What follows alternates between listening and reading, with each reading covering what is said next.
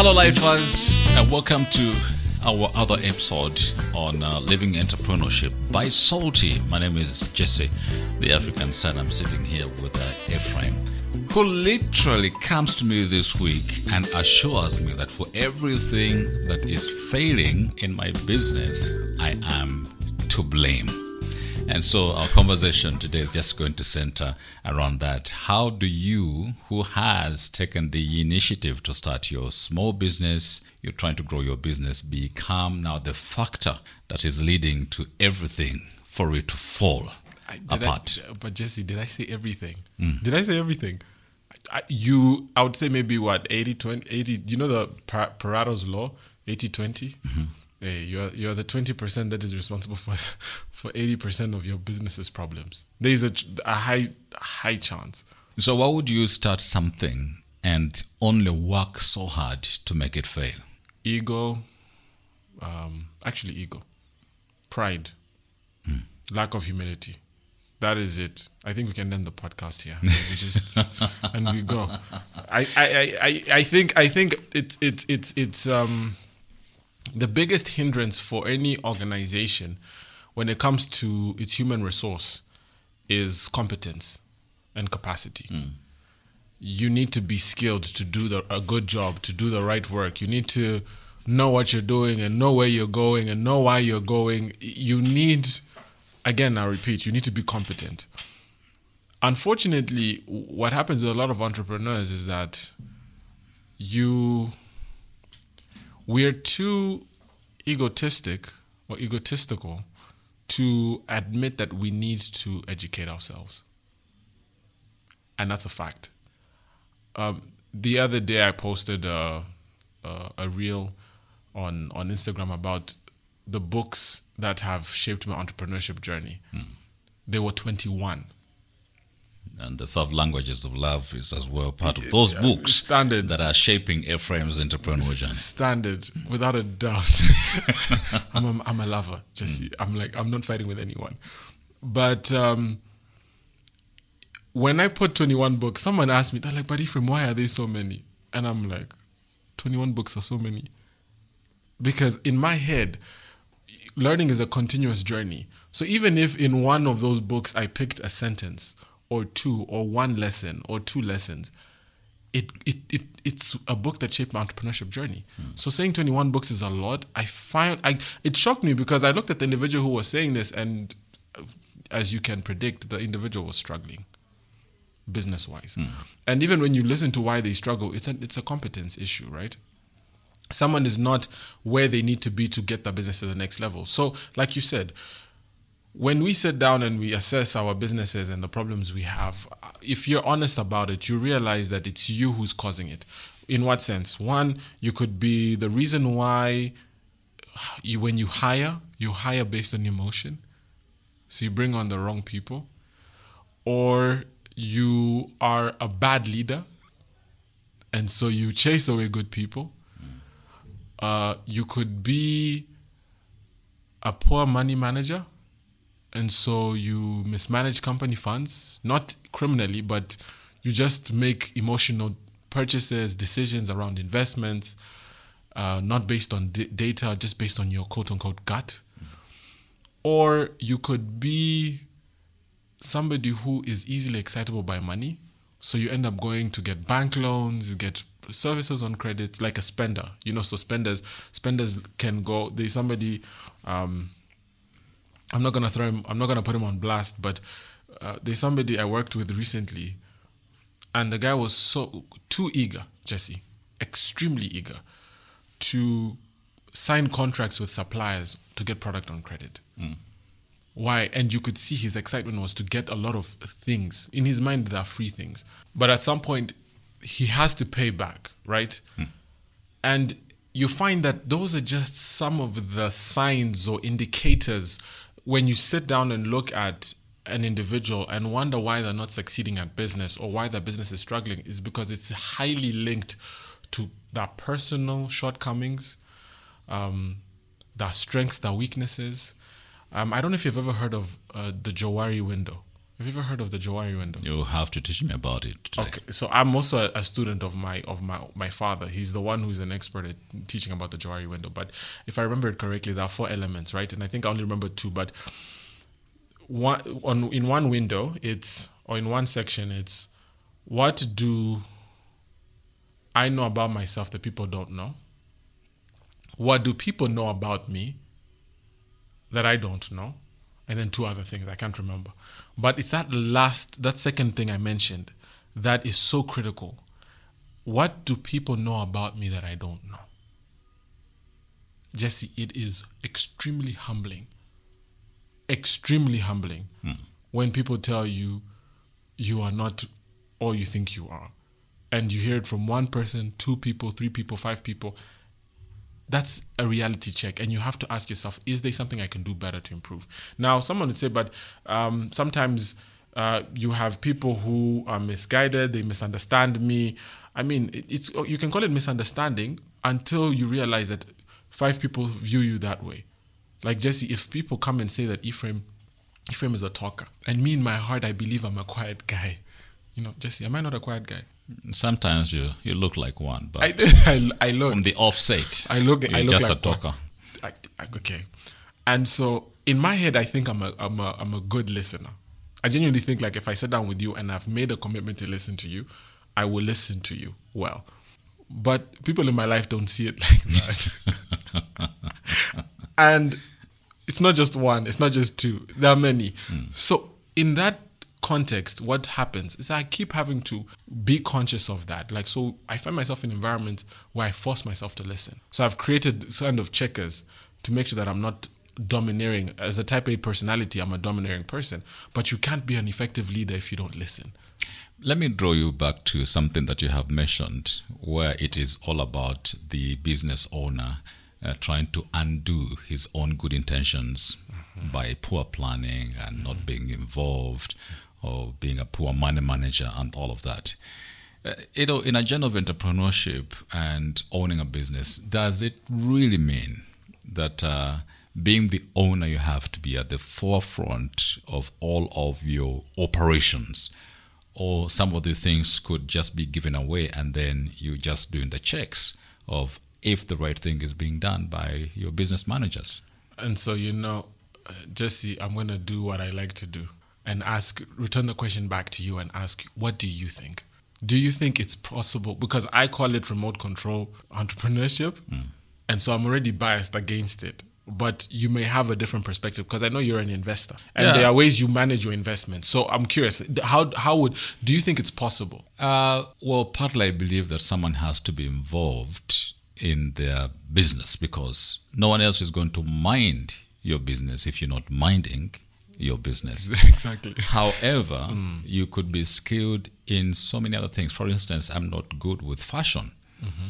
And then I could want to start a fashion line. Mm-hmm. And I've identified talent that is way too good. And I'm seeing it as a lucrative business because I've seen a gap maybe to mm. export. Mm.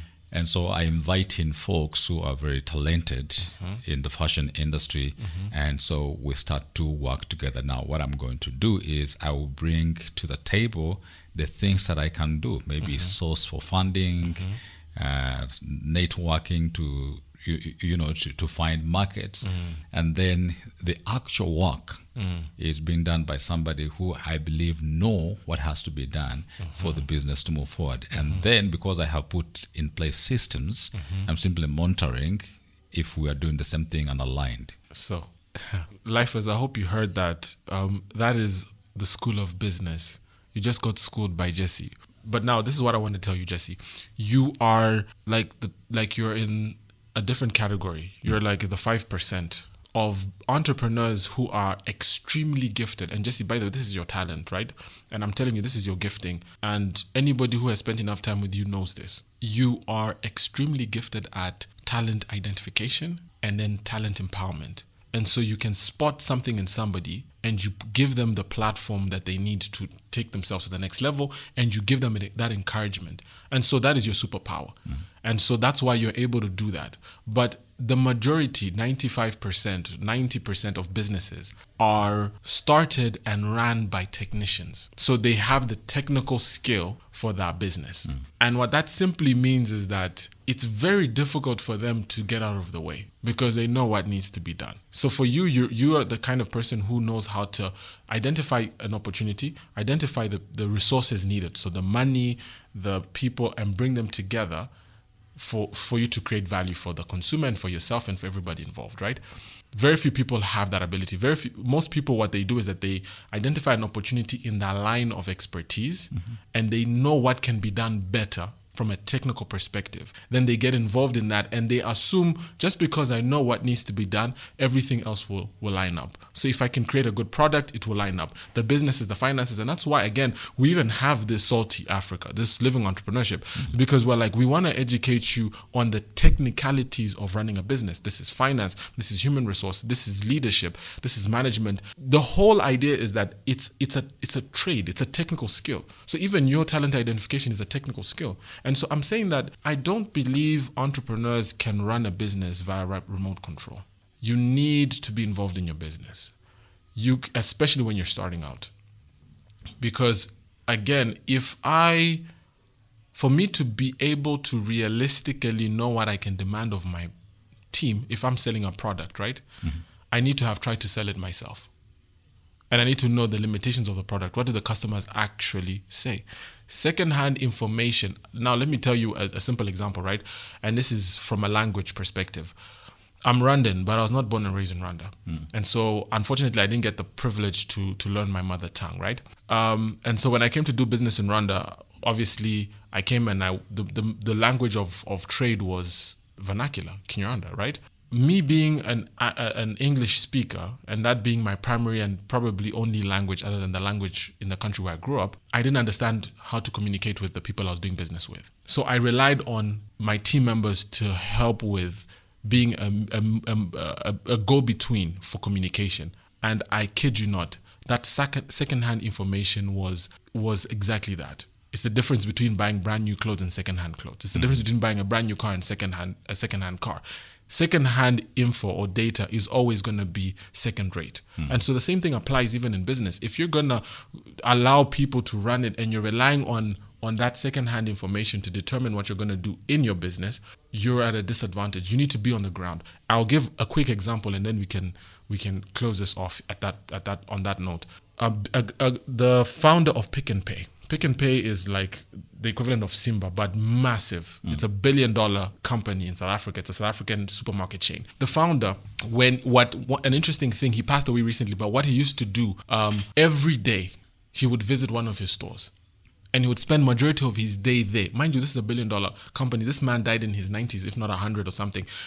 He would go every day to his supermarkets these are, I'm talking of like large supermarkets. He wouldn't sit in his office, air conditioned somewhere. No. And then he was asked why. And he said, it's because I get a chance to see what's being done where the money is being made. He gets to be on the ground. In in Kinyarwanda, or at least in our local vernacular, we say tere, on the terrain. You're on the you're on the ground you see what customers are buying, what they're not buying. You're seeing the faces of your employees and the staff members, that level of satisfaction and disgruntlement. That is so critical for any entrepreneur. You need to be physically present. present. Living Entrepreneurship by Saltee, Ephraim Rwamwenge here, and myself, Jesse the African Son, from the School of Business we have in this conversation. How do you begin your own business and then become the main player in trying to kill it because we know it happens so many times. Mm-hmm. And uh, sometimes when I'm doing advisory services and I'm looking at an entrepreneur who I am telling the right thing mm. to be done, and they are stiff necked, mm. like, no, no, we will not do that. Mm. We will not mm. take that direction. Like, okay, yeah. take the way you want, yeah. but the consequences are either you are going to spend way too much mm-hmm. and recovery is going to be a problem, mm-hmm. or you're going to lose everyone in the mm. team because they're going to become disoriented mm. and say you do not understand the trade mm. and they would not want to waste any more time with you and they would walk away. What surprises me is you find the entrepreneur is not bothered. They just feel like it will be fixed, maybe miraculously. it's it's that's that's why I told you it's about pride and ego. It's a level of arrogance, my, my guy. Like you you you see, we talked about how an entrepreneur has to be present in his business. To be able to be present but also step out of the way is one of the hardest things. It's a it's a it's an interesting balance. It's a balancing act, right? You have to be there, but you need to also be able to keep quiet and step away so that you can allow the people who are good at what they're doing to do what they're doing. And like I said, if you get a technician, if you get a, a- again in your case an advisor or a, you're an advisor or you're a consultant and you've come in to help somebody improve their business, and you're giving them recommendations based on an objective perspective, and they apply their emotions into the thing and they say no, no, no, no, no, no. I know guys who who refuse to hire people because of ego, or will hire people because of ego like oh i need to do this to impress this friend of mine or i need to do this. There's a there's a saying and i know this one is on a personal level. It says it says and it's attributed to warren buffett and i think we've said it on this podcast before but um, we spend money we don't have to buy things we don't need to impress people we don't like. And you find that that emotion gets carried into a business. You find we make a lot of our decisions in businesses from an emotional perspective and the, the number one emotion that is at the heart of it arrogance pride and our ego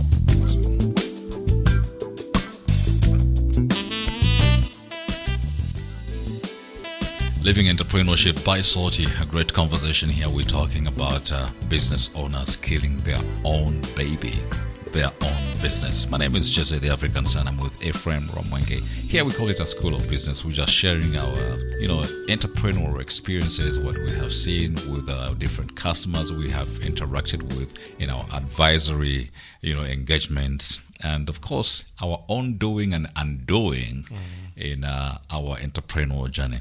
Now, we know that for business, there are inherent challenges, there are pitfalls. A business begins, you have a big dream of what you want to achieve with your business, and then a business closes. You know, dreams are bashed. Now, I know that there are so many things that can kill a business. For instance, poor cash flow can kill a business. We spoke mm-hmm. about cash flow. Mm-hmm. Inadequate leadership can mm-hmm. kill a business. You've spoken about leadership. Disengaged employees who just come around to, you know, waste time on Facebook and, mm-hmm. and the internet. They mm-hmm. seem present, but they're actually not present can kill a business. Mm. The lack of business planning mm-hmm. kills a business. Strong competition can kill a business. Inefficient marketing kills a business. But I would like you to mention, for instance, on poor cash flow, it kills a business. But where is the role of a business owner in these aspects? so you've mentioned you've mentioned seven eight things i believe. Uh, didn't you notice that there's they're all in the con- they're all within the control of the business owner? That the business owner can determine how each of those things pan out or how they end up performing or what goes on in each of those aspects. Let's talk talk you mentioned cash flow. Let's take cash flow. Cash flow is interesting because when we talked of cash flow we talked about this aspect of commingling funds. Man, commingling funds is one of the biggest, biggest, biggest problems most businesses have when it comes to cash flow. You find the month has hit a corner, and the entrepreneur needs to put fuel in his car, and on the account there's like a 50k left. Just so that he feels like he's not taking all the money out of the company account, mm. the guy will go and put fuel for like 30k, and you're like, you do know that that is yeah, you can write it off as a business expense, but it, it it's it's because you f- you believe in your mind that the company money is your money. That's where there's that disconnect. Now, I want to. There's um something I watched recently. It's but actually was Vusi on his on his Instagram page, and he was talking about the the income statement when you look at it and how the entrepreneur gets paid last in the form of dividends when you look at how money is dispensed across that the income statement. And i'm not going to get into those details but he he- it was very interesting because it's so clear that after suppliers after workers after um, the government in taxes after the bank with interest you are the last person to get your your cut unfortunately we want to find ways of us um, getting money um, from our businesses, we think that revenue we make is ours. The other last week we talked about how you would take the tax money and use it for other things instead of paying it. You're like, "Ah, I'll find the money and I'll pay it back. Now, why that? Why does that happen? Is because you you felt like there was a competing priority, but you'd find that, that priority is realistically, if you look at the business priorities, was not it was not a business priority. It might have been a personal priority. And so that's what I'm saying. Like when it comes to cash flow, how business owners really destroy their businesses is not understanding that them and their business are not the same thing. That they are a steward on behalf of their business. And once the bus- they have done a good job, the business then will pay them.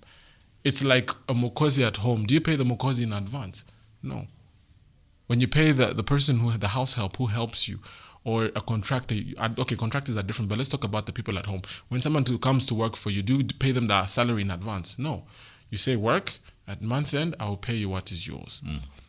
It's the same way you need to perceive your work with your your employer, your business. You're gonna work, and at the end of it all, when everything is said and done, if you did a good job, here's your check. And so now, what that should mean is that on a personal level, you need to improve your personal financial literacy levels. You need to in- increase your financial literacy. So, what, do you do a personal budget? Do you have personal investments? Do you have other sources of income that are beyond this money that's within this business so that you can in, not rely on this business's cash flow for your own cash flow? And so, that's that, just one example. That's just one example. When a business owner meets other business owners and he says, uh, I'm the founder and CEO of Ephraim Enterprise, right? That is the first layer of of ego mm-hmm. laid mm-hmm. foundation. I am this. I am. Do you know? I am the final decision maker. I am the beginning and the end of this business. I'm the alpha and omega of this business. Mm. That's the first layer. Do you know the second layer?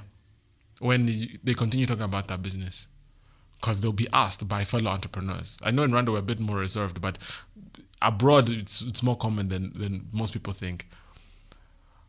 Uh, it is a ten million dollar a year business, or we do revenues of of five hundred thousand dollars every month. I'm I'm just giving this as examples. If you make that money, good for you. Um, but that is the second layer of ego, and now it's laid on thick at that juncture, his the entrepreneur's personal identity has been tied to the company's identity. He has he is uh, the founder and CEO of a company that is doing X in revenue, and he feels that he's a big guy. And so now you try to tell that person that that money is not yours, that you have to work and then you'll be paid after. They don't want to hear that. That's why you said you talk to a client and try to give them advice, and they don't want to listen. I don't I don't know how many clients I've sat down with to help with budgeting and getting the finances in order and you do a budget and you have a plan and then when the money comes they allocate it into other things. Then they call you and they're like i have this issue and you're like but what happened to the money that we had budgeted? Says no you see i had to do this i had to do this. Okay. No couldn't like okay well, let's figure it out. What else can you say? But there's you can just clearly see that it's at the heart of it is ego. Uh, I don't know if it, this will be a bit of a diversion. I know sometimes as a business owners, we we carried away, you know, when our money has mixed with the business, and so we we start to feel like the business is within our money and the money is within the business. your heart is where your treasure lies eh? Everything is intertwined. At what point should I, as uh, an entrepreneur, stop picking money from my pocket and putting it in a business uh, to completely go and say the business should finance itself, or it should go to the bank and find the money? Some entrepreneurs would say, I do not want to go to the bank. At least I would continue to fund where I can because they just fear, just in case the bank attaches all of their their other things. Okay. So there are two things that are in your question. The first one is about investment thresholds. Investment thresholds, right? Mm-hmm. The second one is knowing when to quit. And I don't know if you know that that's what you actually asked, but it's actually implied in your question, right? I hope it, you're not trying to imply that when an investor is saying, I'm not putting my personal money anymore mm. into the business, then they are quitting their own No, business. it's um, that's why I said it's tied to thresholds. Mm-hmm. So let's talk of let's start with thresholds, then we'll talk about the quitting aspect, right? So you need to know from day one what your what your limit is. So yes, if if Jesse comes to me and is like, hey Ephraim, this is a particular business, we need to invest each 20, 20 million, 25 million, right? Realistically, that's not the money you're gonna invest. Hmm. You need to budget to spend like an, an extra like 15 that's me is my own mathematics, right? Hmm. Some people will say, "Man, I'm willing to do double." Some people are like, "Beyond 25, I'm not going into put in something." Granted, I will tell you, if you're gonna put in 25, you have to have some extra funds for unforeseen things. Now, for me, like I said, Jesse comes is like, "Do 25."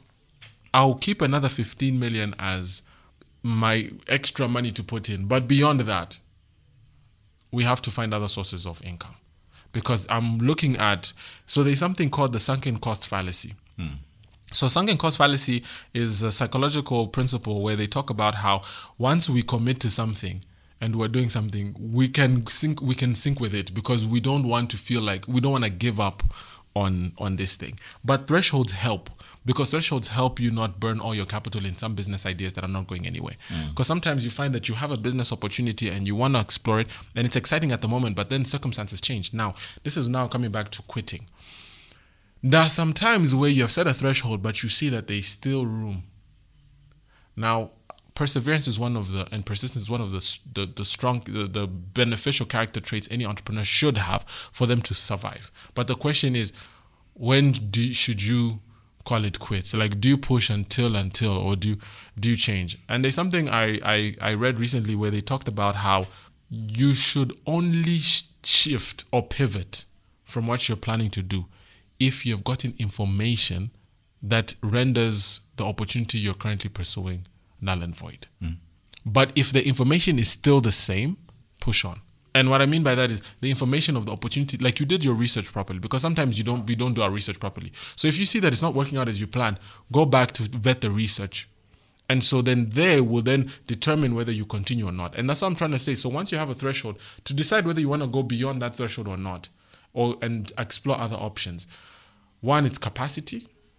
Don't put all your life savings and and and money into a venture that you think might not or you think it, it's not succeeding and it's struggling. You should only put your life savings if you want to scale something. That's number one. Number two, once you have figured once you have set your threshold, the only time you go past your threshold is if there's an opportunity to put in more money.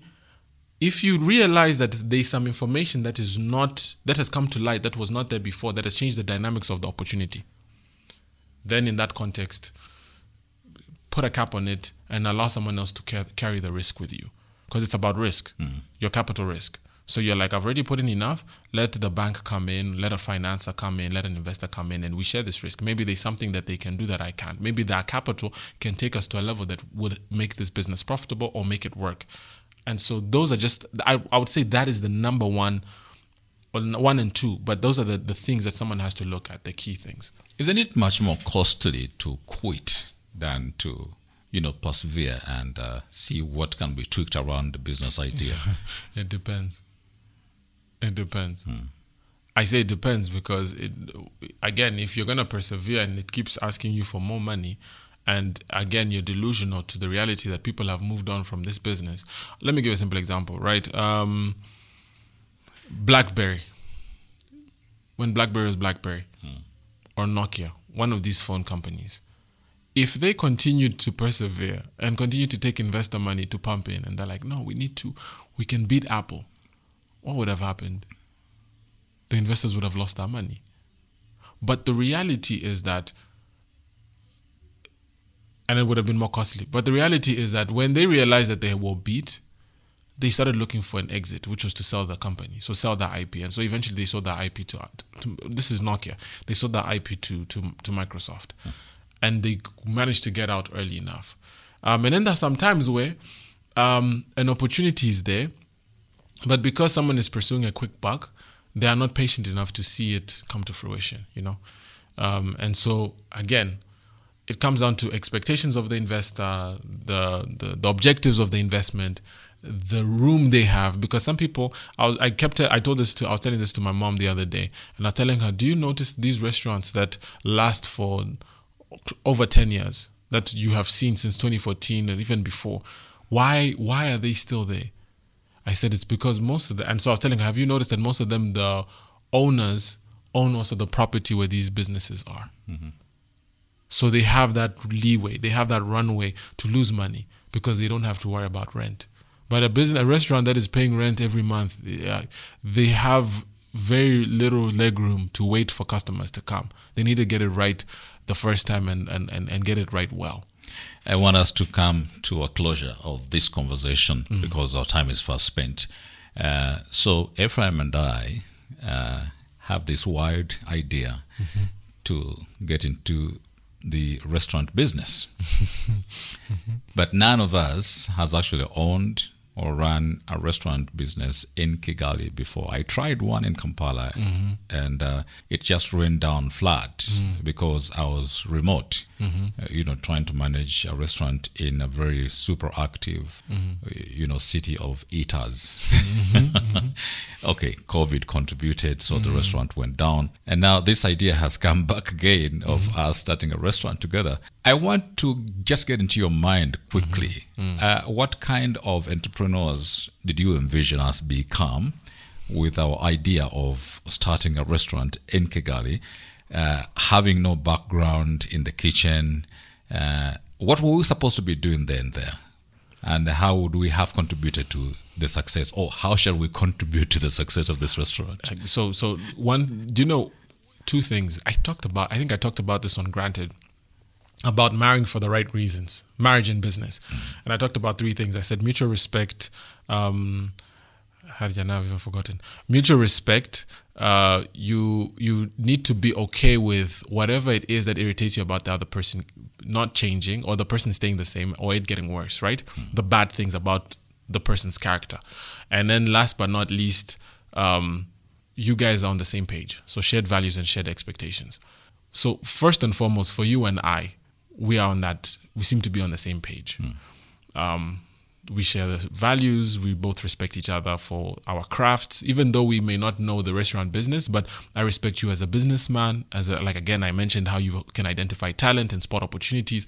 That one is is your gifting. So that one I trust. You also have technical experience. You're you're older than me, so you're also somebody who has seen life more than me. And then you've been in Rwanda also longer than me. There's that. Then there's also the fact that Jesse, whatever it is that irritates you about me, I can manage. I'm like, I'm like, you you are a very sp- you you plan your things, but you're spontaneous when it comes to communicating those things. Hmm. V- Extremely like. Uh-uh.